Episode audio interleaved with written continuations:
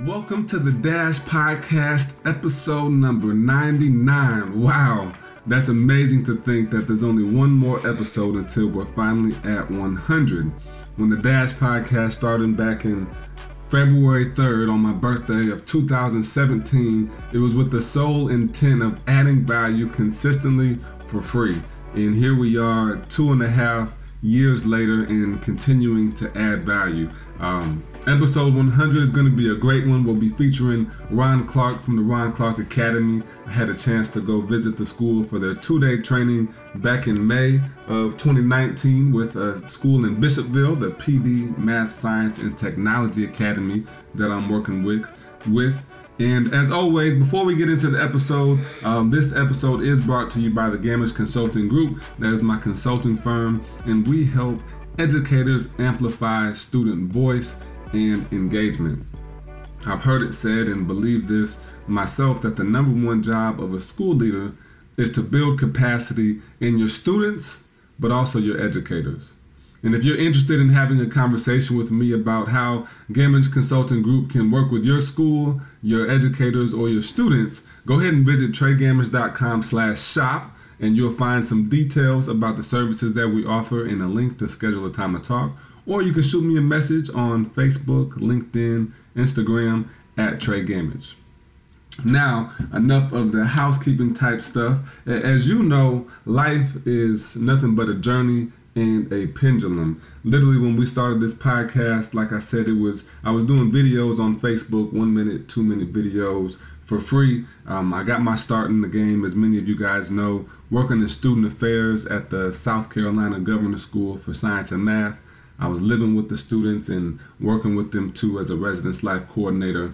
And at the same time, I was chasing my dream of being a world champion of public speaking. So while I didn't quite make it to number one, I did finish in the top 100 of the 2016 World Championships out of 30,000. So uh, it's definitely a blessing to um, see the growth that's happened since that time when the podcast started. And the amazing thing is, you know, Gary Vaynerchuk, if you don't follow him, serious entrepreneur, marketer, love how real and open, honest he is. He talked about how it's more important to document what's going on in your life and in your day versus trying to create something. And that's that's exactly what the podcast is, man. It's challenging, it's meaningful, it's significant conversation about how to take the pain in your life and make it the platform for your purpose. That was the original intent of the Dash podcast, how to make the pain in your life the platform for purpose. And we uncovered that answer through uh, challenging, meaningful, significant conversation. And every episode, I wanted to talk to my guest about where their passion started, their desire to do what they're doing, how they turn that passion into a purpose, and then how they transform that purpose into the person that you had to become, the process if you will. So there's been three seasons of the Dash podcast. The first season, the first 50 some episodes, 49 episodes, were literally just me going through my phone and reaching out to people that I thought would be great to have a conversation with. Um, and then we expanded from there to just reaching out on Instagram or Facebook and, and having people, different people come on the show. Season two was a little more pointed, set up for success. That's what we talked with um, Miss Matula, oh, Marilyn Fraser she used to have a different last name. Marilyn Fraser was a actress in the Black Panther. She was an extra there. We spoke to BJ Gaddour, as I mentioned, who's a fitness model on Instagram.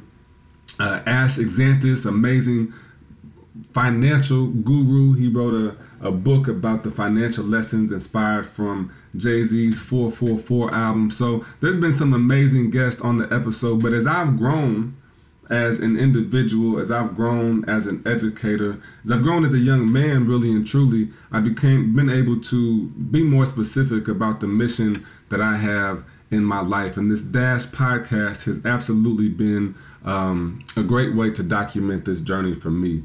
When we first started, it took me forever to edit, excuse me, one episode of the Dash podcast. Each episode took about 10 hours to get together today we can get an episode out to you in about two and a half so that that that is an amazing feeling to see that growth and also the direction that we're going I mentioned a second ago that I originally was working in student affairs. I thought I was going to be a public speaker for students. And eventually, during that world championship, as I was standing up there with the champion of Mexico, the champion of Turkey, the champion of Japan, and California, and Ohio, I, I realized that where my heart really was, or that that speaking was great, and I still do it, but I wanted to have a deeper impact. And that meant going to work more with educators.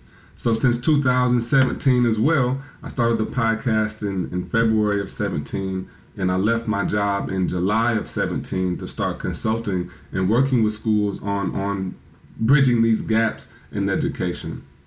And since that time, been able to grow and so I needed a way to uh, continue to grow. You know, we all need coaching, we all need coaches, and that's what each episode essentially is for me. You know, when there's a guest on the show, there's of course, you know, questions that I want to ask and topics that we want to follow, but when it comes down to it, I want to have conversations with Lorenzo Hughes. I want to have conversations with Walter Duncan. I want to have conversations with with Lloyd Knight, Dr. Latoya Valentine, Angel Malone, all of these educators in the state of South Carolina, North Carolina, Georgia, Indiana, Illinois. We've got somebody from South South Africa coming on soon. These conversations about what educators are doing and highlighting these conversations, highlighting these successes that are taking place in education is so important because for a while now, the conversation just has been about how education is failing. And I can understand that. I can definitely understand that we don't do a good enough job preparing all of our students to be successful when they leave our schools. I believe that you, as an educator, and me, as an educator, we have a responsibility to prepare to create opportunities for our students to grow, to lead, and to experience. And giving them anything less than that just frankly isn't fair. Okay, it's literally just not fair. That's our students don't get to decide what they're born into. They don't get to decide who their parents are, and so much of our success, you and me, is has nothing to do with us. It's because you were born to your mother. It's because you were born to your father, and because of the situation, the environment that you were born into, you had a higher rate or a higher chance to be successful. And our students, depending on the school they go to, their success rates may rise or they may decrease. I know for upward mobility, which is the ability for a person that's born into poverty and, and it goes across different um, columns or rows, however you want to say it. it. If you're born in poverty in South Carolina, you're most likely to die in poverty as well. The opportunity for you to advance in social economic status the opportunity for you to advance in your educational opportunities, to advance out of the situation that you're into, is essentially non existent in this area. And that's not okay. One of the biggest agents of change that we can have for our next generation, these um, Generation Z, and I think we're even getting into the generation after them now. Those babies are being born today, but th- those those kids deserve to have uh, educators, teachers, leaders that are going to inspire them and ignite them to be the best version of themselves. But let me get off my soapbox for a minute and give amazing shout outs to the guests that I've had on the podcast. Again, the first 40 episodes was season one of The Dash, where I was really just getting my feet wet. I was talking to everybody I wanted to, everybody that was in my Rolodex, or everybody that wanted to come on and have a conversation about how to make pain their platform for purpose. In the second season, Set Up for Success, that's exactly what we were talking about. I wanted to know how you became a successful author, a successful actor, a successful firefighter, a successful whatever you were doing, a Japanese speed skating coach. I wanted to know how you were set up for success. And now with the Dash podcast, the Dash Education, we're focusing on how to bridge gaps in education through that same uh, formula challenging, meaningful, significant conversation. So through those 40 some episodes that we've had so far, there's been some it's been interesting to see the the themes of the education podcast and what we're talking about as educators and what is important to us as educators. The most talked about or the most highly discussed conversation that we've had on the Dash podcast since February of 2019 is diversity, equity, and inclusion That's the first most.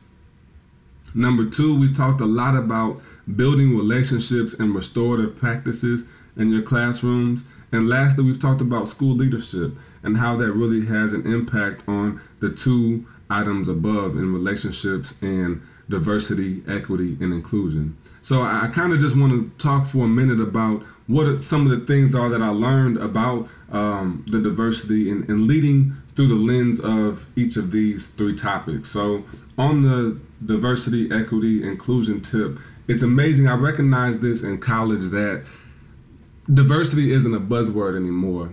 Equity isn't a buzzword anymore. When I was coming up through high school 07 to 11 and college 2011 to 15, I started to recognize that.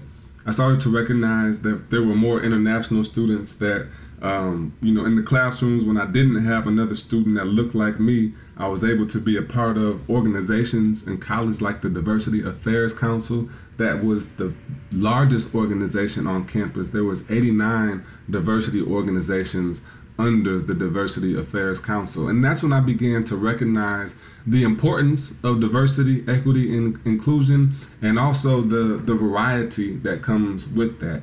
You know, I think um, in from an ignorant standpoint, you can think that diversity and equity is, is only about race, but it's obviously about the the gender as well, the LGBTQ community. It's also about your social and economic status. It's also about if you do you live in an urban city where there's where it's overpopulated and you're overexposed to um, sex, to drugs, to gangs, to violence, to police brutality, or are you in a, a rural setting where you don't have any resources. Where, where you're down the dirt road and your your school is in modulars and you you don't have enough funds coming in because you live in the corridor of shame like we have here in South Carolina a 200 mile stretch where 88% of families are in poverty. And of course that's how schools are funded so depending on your location, depending on your region of the country or the world, diversity, equity, and inclusion might mean something very different from you.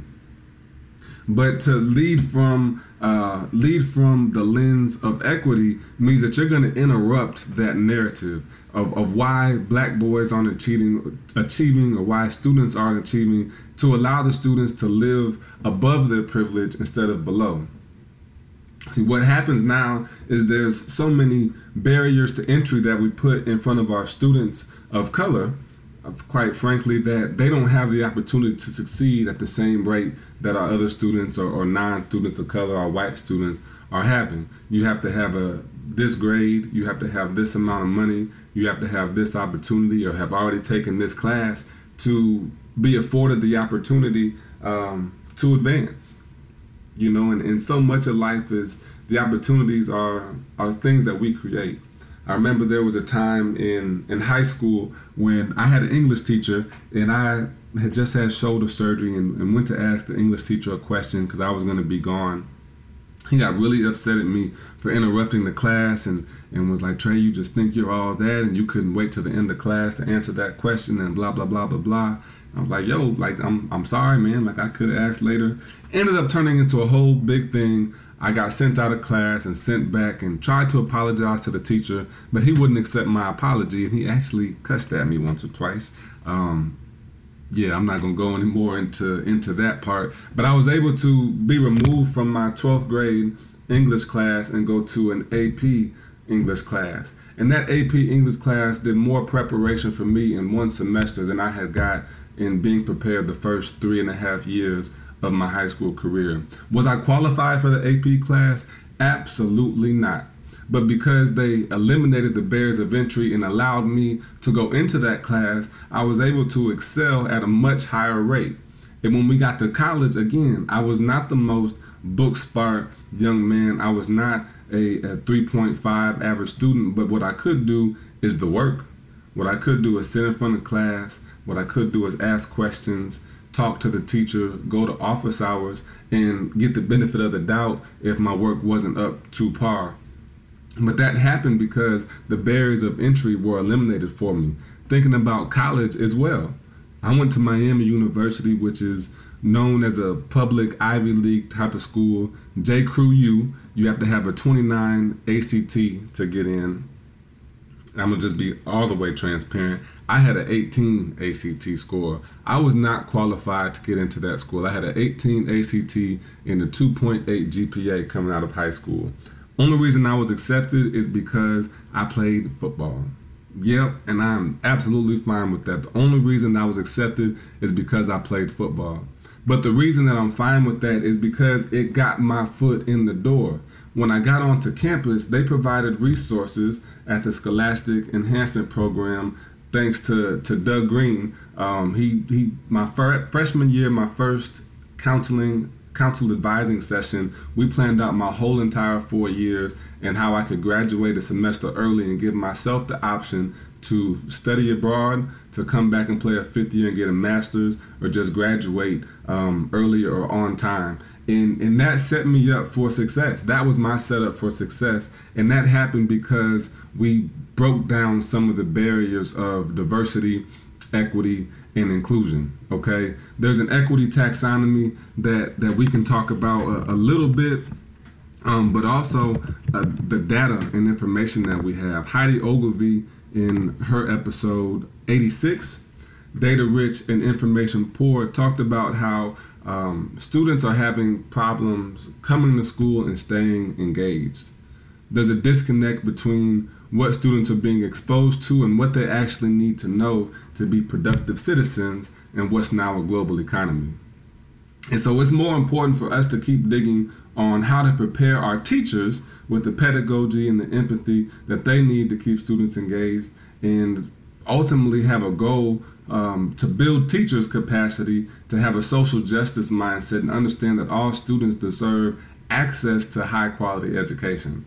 Okay, that that's episode 86 and, and what heidi was saying essentially is that we have access to so much data.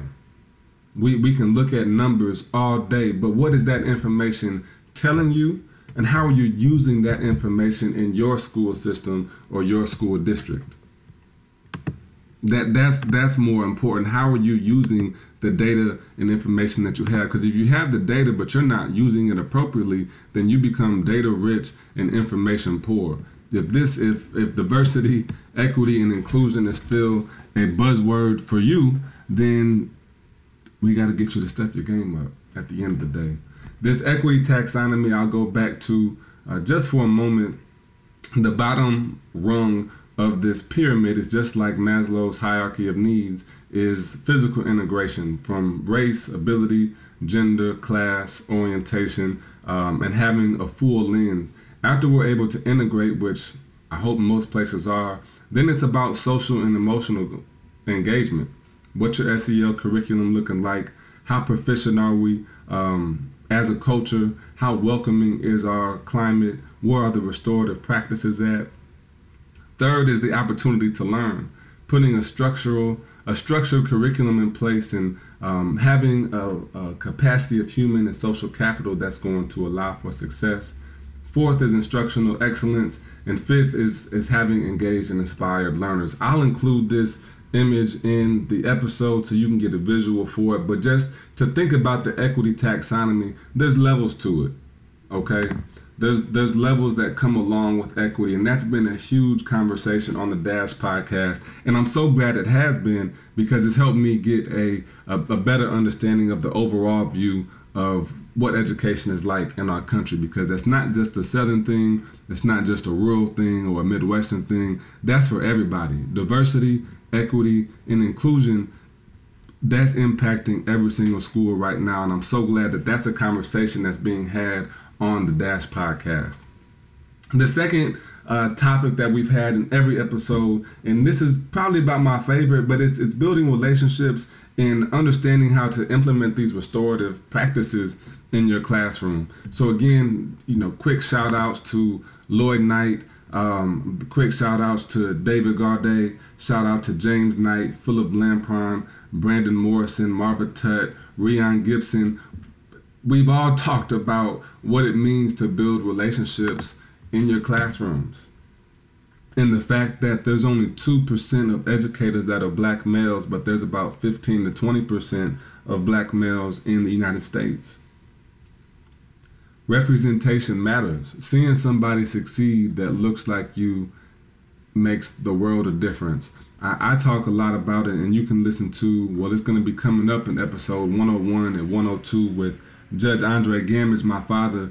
The fact that, um, you know, being able to wake up and see your father go to work, being able to wake up um, or have your dad wake you up on Saturday morning instead of sleeping into 12 o'clock noon, or or just to see the grind that people are putting in. My father was always um, he was always helping. He was always serving on boards. He was always defending people. He was always doing something to help and to serve. Other students that I went to school with saw their parents go to jail. They had to wake up on Friday morning for a court date with their dad or their mom. They had to wake up to a, a mom in jail or a dad on drugs or a, a family member that's already been passed, violence here and there. So there, there's absolutely a privilege to being born into a situation. And so when we're in a school, you know, I, I've talked to teachers before that didn't understand that they were a leader for their classroom because they didn't have the title of lead teacher or they didn't have a special role or a special incentive. They didn't understand the fact that they were a leader in their classroom. Imagine that. You're leading 15, 20, 30 students, 60 students, 100 students, and you don't see yourself as a leader for them, then who is? Who is going to lead that child to the next generation? Where's the empathy going to come from to understand that this child wasn't born into the same situation that you've been through? They haven't learned how to cope with the issues of their family. They don't even know that it's a problem yet. You know, I know growing up, you know, I had my dad on one side um, who was rich in wealth and, and knowledge and information and investments, and I was able to get all those things. And on my mother's side, we didn't have much of that money. We didn't have much of that opportunity. We moved every two years. We she was abused uh, domestically. We had we've always struggled financially. But as a child, I never knew that my situation was any different than anybody else's. Because what you grow up in becomes your normal. But as we know that it's not normal. Um, it's not normal to to have to warm up your water so you can have hot water every time. It's not normal to uh, experience domestic abuse. It's not normal to um, well i mean some of the things have become normalized having single parent households but some of the situations that our students are coming in are not um, normal situations or shouldn't be the standard of excellence that we're teaching our students to strive for so with that being said you know we end up having to look at um, we end up having to look at how we can restore our students do restore restorative practices. A lot of teachers have talked about teach like a champion and how teach like a champion. What I've seen with it um, after going through some trainings recently, as well as that it, it holds your students to an expectation. It's positive language, it's restorative language, putting confidence into our students so they feel comfortable doing what we ask them to do those relationships have become so crucial in everything that we do and and we get so anxious as educators to get into the content, to get into the curriculum and teach these standards. Rightfully so. Rightfully so. That's what we're judged based off of, and we have to have those high standards. But at the same time, we have to build those relationships. When you can take the first two or three weeks and give your students a behavior priming plan, the same way you do a unit priming plan, you're not going to have the same behavior issues or the same distractions or suspensions or referrals taking place in the second, third, and fourth quarter because you slowed down in the first quarter and got the relationships right off jump. And we say it all the time. Everybody says it. Everybody talks about relationships. Nobody wants students in their classroom. But we also, I don't know how many schools are actually doing the work to build those relationships. And it, and it goes two ways. It's not just the teacher getting to know the students. The students need to know the teacher.